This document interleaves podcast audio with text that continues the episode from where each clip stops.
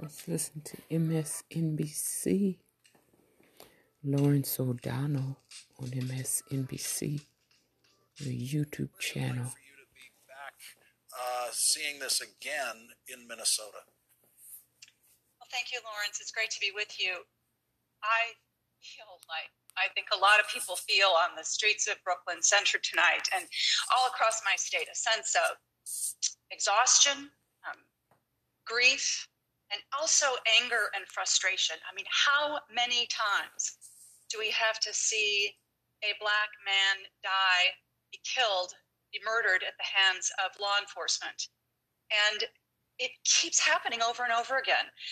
I was talking today or communicating with my friend Valerie Castile, who's the mother of Philando Castile, who died in another uh, traffic uh, incident with her, her, her son, Philando.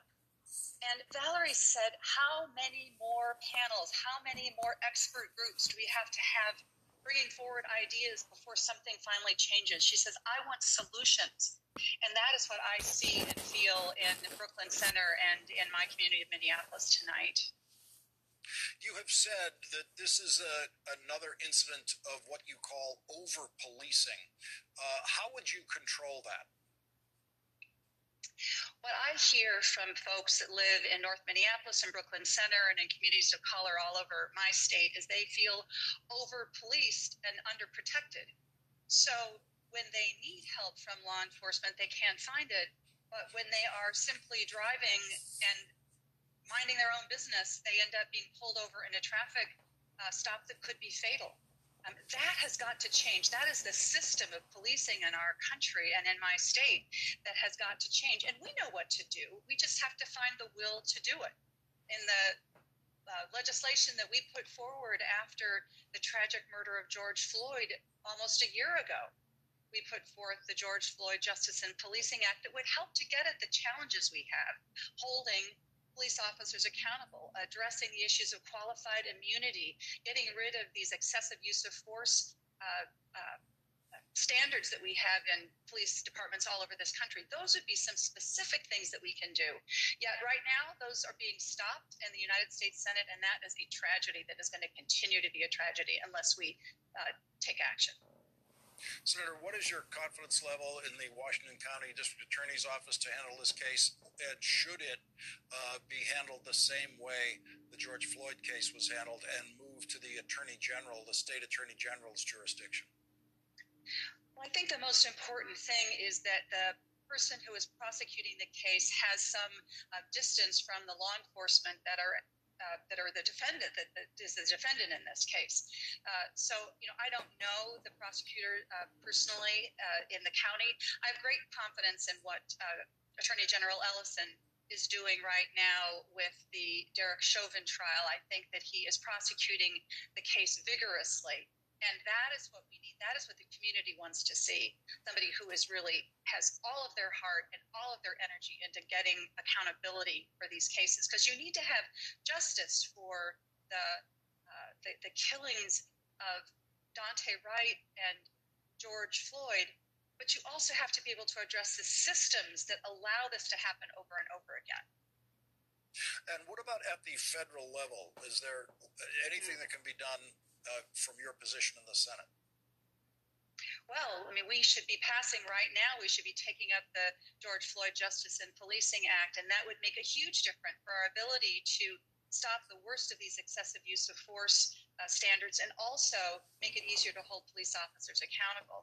But the other thing to be a little bit optimistic in this such a grim moment is that there are examples of innovation happening in local police departments all over the country. And i propose legislation that would have the federal government support those innovations as we reimagine what public safety can look like. And if we were able to pass my legislation as well we'd be able to support those uh, those those, those uh, not experiments but efforts to really try to change the way we do this over policing and under protecting so that those local departments can actually make the kind of changes that they need. That would make a difference too. Hey, thanks for where we are seeing uh, you're, you're, sharing a screen with the kinds of stresses that cities are facing across this country uh, because of the way police officers have been using deadly force. What is your reaction to the situation in Brooklyn Center tonight and the Minneapolis area generally, and how they are trying to maintain the peace with a combination of a curfew and a very large police presence there? Yeah, well, Lawrence, thank you for having me. It's an honor to be here with you this evening. Uh, first and foremost, my condolences to the family of Daunte Wright. Um, and as a mother of a black son, I know all too often how how fearful um, mothers can be when their sons leave their house. Uh, my son and I have the talk uh, one too many times, uh, too many times for me to remember, and to watch uh, uh, this uh, this energy in Brooklyn Center, Minnesota, reminds me of Ferguson, and I know that many of my friends who were frontline protesters are having uh, some traumatic experiences watching this play over and over and over again. And it's bringing back memories of the times that they spent on the streets of Ferguson. I believe your, your son Aiden is 13 years old. How old was he when you first had your talk with him? Uh, he was about six or seven uh, because he goes to school in a, a all white suburb, and I had to remind him that uh, you know that that these things can happen um, when uh, if a police officer pulls you over. And he's told he told me at about ten when he was walking with some friends um, in their neighborhood uh, that they were that they were stopped and, and asked questions by police. And, and unfortunately, they continued to go. But that was his first memory of feeling afraid um, when a police officer approached him. What does it mean, and what do you hope it will mean to policing in St. Louis? With the, uh, now that you will be the city's first black woman mayor. Well, one of the things I said during my campaign is that we can't reform our way out of this. We have to transform our public safety systems. And uh, and the, one of the things that hit me like a ton of bricks is again through another talk I had with my son is that when he found out that I was running for mayor and what the mayor does and how the mayor is over the police, he said, "Well, that means that I'll be safe." You know and how many children does that happen to where their mother becomes the mayor and then all of a sudden they feel safe? That's a one in a million chance. And his mother shouldn't have to become mayor in order for him to feel safe uh, when when he encounters law enforcement. What help do you think mayors need around this country uh, especially direction from washington on how to improve policing you know, I think that President Biden uh, is headed in the right direction with some of the uh, the things that he's trying to do with the executive orders. Uh, you know, our gun laws are are really out of control. But let me be clear: I do support responsible gun ownership, but America has seemed to take it to another level. Uh, you don't need an AR-15 to to hunt deer. Um, and so we have to uh, we have to make sure that our gun laws are, are responsible and it takes it away from the people who don't need to own them. Uh, it, we are experiencing, you know, it seems like every week that we see a new uh, mass shooting on our televisions. And unfortunately, you know, we've developed a callous that we shouldn't uh, as, a as a response to watching uh, people lose their lives at the hands of gun violence. Uh, we are just uh, minutes away from the curfew officially going into place uh, in Minneapolis, the whole Minneapolis area, including Brooklyn Center, which was the first to have a curfew. Uh, you saw Ferguson, Missouri, living under a curfew for uh, quite a while during those uh, protests uh, and the police response to those protests there. Have we learned anything in the last five years about how to ha- about how cities and police departments can handle these protests? Uh, obviously not, because St. Louis City has experienced its own form of, uh, of, of, violating uh, people's First Amendment rights uh, during protests. We are just weeks away from a verdict uh, where an off duty police officer was beaten by his colleagues uh, during a protest in 2017 in St. Louis. so we have to, again, get away from this old and tired arrest and incarcerate model to one that leads with prevention uh, because that's the only thing that's going to keep us from from having these situations over and over and over again.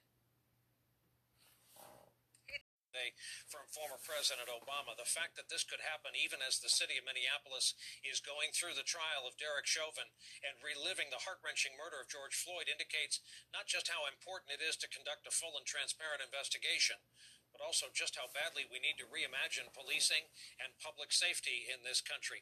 If that uh, uh, point seems familiar to our viewers, uh, our guest just made it seconds ago. And Wes, the question is what does Biden need to do? uh, on a policy, public education standpoint that perhaps the duo Obama Biden was unable to do during their time.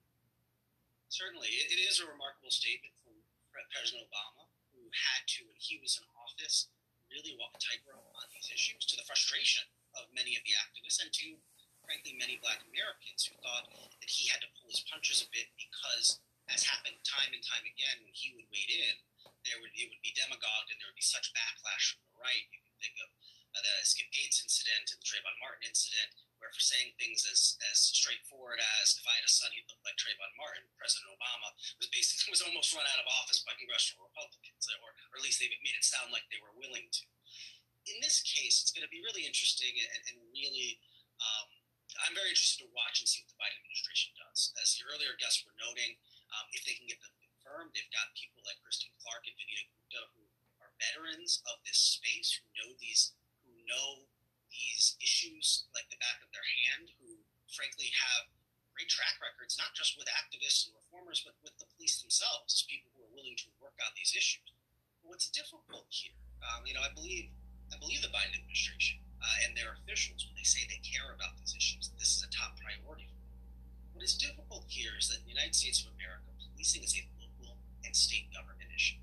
It's not an issue in which the Department of Justice or the presidency or the White House can just come in in a, in a swooping piece of legislation, change how policing works in America. We have 18,000 police departments, many of whom operate as relatively independent local militias. Um, it's weird to think of them that way, but that's what it is in reality. They report to their police chief and then to whoever hires them, be it a city council or a mayor. Uh, they have state laws they uh, report to, but those vary 50 different sets of laws.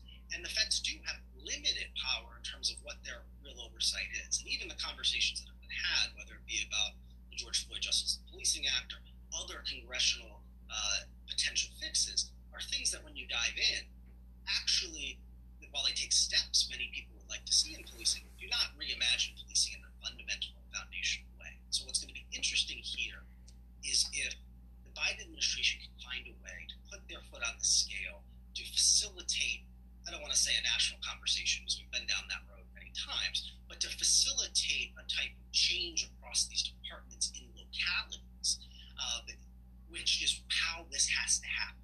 The other thing that I think is worth noting, and I think I mentioned this loosely in that Atlantic piece you referenced from last year, was that following Rodney King, one of the things that Congress did is it gave itself gave the Department of Justice more power to oversee police.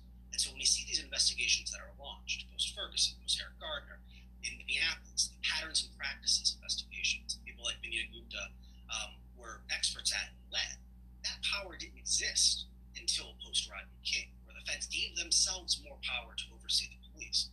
One thing that hasn't been discussed, at least not publicly very much, but that might end up being on the table, is does Congress, especially democratically controlled Congress, grant itself or the executive, uh, the Department of Justice, more oversight of local policing, which might add new tools to their toolbox to help reform some of these issues that come up time and time again. One thing I always note is that even when it's not in the headlines, we're not paying attention to the work of myself and my colleagues at the Washington Post who still keep the Fatal Force uh, database going, finds that three people are shot and killed by the police every single day whether they make the headlines or they don't. This is something that is always present in our society. And, and so, therefore, something that, again, even when it's not the political issue of the moment, even when a street is not on fire, this is something that's happening and affecting American families. And earlier, protests continue over the fatal shooting of 20 year old Daunte Wright, killed by a police officer during a traffic stop. This morning, that officer, now former officer Kim Potter, was arrested, taken into custody on a charge of second degree manslaughter. She was released tonight after posting $100,000 bond. Her first court appearance set for tomorrow. The charge comes a day after she and the Brooklyn Center police chief both resigned. In less than a week, the district attorney made the decision that we will charge this officer and the family of Daunte Wright will get to have their day in court. Now, if convicted, Potter would face a sentence of up to a decade in prison. Let's talk about this charge against the now former police officer who we saw on video firing the shot that killed Daunte Wright. Uh, second degree manslaughter in the parlance of the law, man two. Is it the right charge in your view? Well, first of all, great to be here tonight, um, Brian. Is it the right charge? I would have to say that given what we saw, and we have to trust our eyes, I think there should have been a greater charge. Um, but because of how the events unfolded, I believe that the um, district attorney felt that man two was probably the best that they could do given the circumstances. I would have hoped for a stronger charge, a higher charge, because I thought that her behavior was quite frankly unacceptable and reckless. It was just completely reckless. And you, you know that Ben Crump is one of the our past presidents and uh, a strong member of the National Bar Association, and I've been in constant contact with him. Just the conduct that we see, just watching our eyes, looking at what we're seeing, not filling in the blanks, but just looking at the, the footage. Truly, um, it would have been my hope that there were a stronger charge, but I believe that the district attorney felt that this would stick and it's only the beginning. This is the first charge. It might evolve as the facts unfold. And CK, finally, back to you. A question that calls for your analysis as much as your lawyering. And here it is How might the outcome of the Chauvin trial affect the disposition, the handling, and the case in the murder of Daunte Wright? Think it's going to have a tremendous impact for so many reasons. When we look at this case at the Derek Chauvin trial, we have to realize that all eyes, not just in Minnesota, not just throughout this country, but throughout the world, are focused on what happened because of the significance of this case. You know, for the African American community, just the irony of at the height of this trial, during the prosecutor's case, that another 20 year old young man is killed in the same state with such recklessness. Is just hmm. it's it's just it creates a frenzy and a sense of desperation, a sense of sadness and intense sadness in our communities. And amongst our in our in our civil rights organizations in our legal community and really it's not just in the african american community but just throughout the country. So whatever happens whatever happens in that trial is undoubtedly going to have an impact on another case in the same community and the reason for that is because they're linked police brutality is a real, is a pandemic. It is a pandemic. And that's why the National Bar is focused on police brutality as one of the major areas. That's why the Congressional Black Caucus is meeting with President Biden to say this has got to stop. There's got to be widespread federal reform in addition to what we do in the states and the localities. So we've got to watch this very closely because if for some reason Derek Chauvin is acquitted, it's going to have such a strong impact in that community. And hmm. for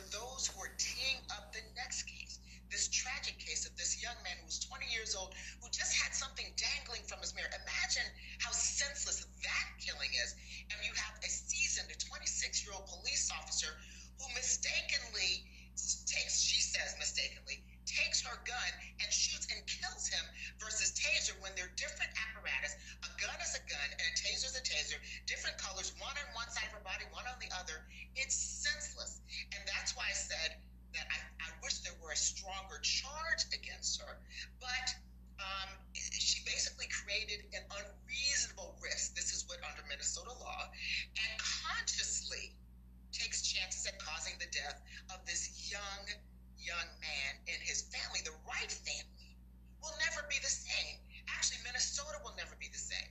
Our community will never be the same. So there's got to be accountability. So if there's no accountability in the Derek Chauvin case, then people will feel there's no not going to be any accountability in the Wright case, and that's going to cause massive, massive havoc, more havoc, more protests, and in this country. And so the president has to step up. That's why the Congressional Black Caucus, I believe, is is meeting with the president about these issues. It's time for a change. This has got to stop. Can you share with us? She was arrested at 11:30 a.m. local time, about four and a half hours ago. She does have an attorney. He goes by the name of Earl Gray. He's actually the attorney former Officer Lane, who was involved in the death of George Floyd. Obviously, that trial continuing now as the defense is putting on their case. So people here in Minnesota feel like this has sort of been an onslaught of these very bad incidences that are resulting in the deaths of unarmed African Americans. Certainly, this is a very serious charge, could come with up to 10 years in prison. It's pretty clear that the Washington County attorney uh, put this charge on first because they feel like this is one that could stick. They could add charges certainly in the coming weeks. This could be the first one, but the charge is brought officially. She's actually been booked into a Hennepin County jail facility, which is where she is right now, Allison. So, Cal, how did the county attorney decide here on second degree manslaughter charges? So, that charge certainly seems to fit uh, with the intentional act that results in the death of somebody. This, as I said, I think is probably a charge. And when you look at these police involved shootings, this is a charge that the uh, county attorney thinks can stick, that a jury could convict on. Certainly, when it comes to these cases, you, you, you want to try to put uh, the alleged defendant on the back foot. Certainly, that seems to be the case here. Again, uh, this is a charge that people are familiar with. The police officer who was charged in the shooting Philando Castillo in Castile, excuse me, in uh, 2016 was charged with second degree manslaughter. Uh, it's, I think, in the eyes of the prosecutor, it's a very reachable charge. It's one that could stick, Alice. Cal Daunte Wright's brother says he is not too happy with that manslaughter charge, uh, and he's expecting more protests tonight. What are you hearing uh, from the community this afternoon? I can see folks gathering behind you now. Yeah, so I think it's really two things. It's certainly the charge itself. They were hoping for a first degree manslaughter charge or a murder charge, be that uh, second degree or third degree. Certainly that was the hope. It'll be interesting to see, you know, whether or not the crowds come out tonight. Very small crowd last night, but uh, one that seemed dedicated to having a confrontation with police, and that's what we saw. The other thing that we're hearing, certainly from lawyers and, and from some of the legislators here in the state of Minnesota, is that there needs to be legislative reform, that the laws need to change. And this is, of course, happening around the country. We saw this in Kentucky on a state level after Breonna Taylor. We've seen this now on a national level the George Floyd Justice in Policing Act. There's a lot of discussion about that, that federal law, which could change the way uh, that policing is done in America. And I think you're going to hear more of that, certainly as we get closer to a verdict as well in the George Floyd case, uh, just 10 miles from here, Alice. Yeah, just incredible the close proximity between the Chauvin trial and where you are. Cal Perry, thanks so much.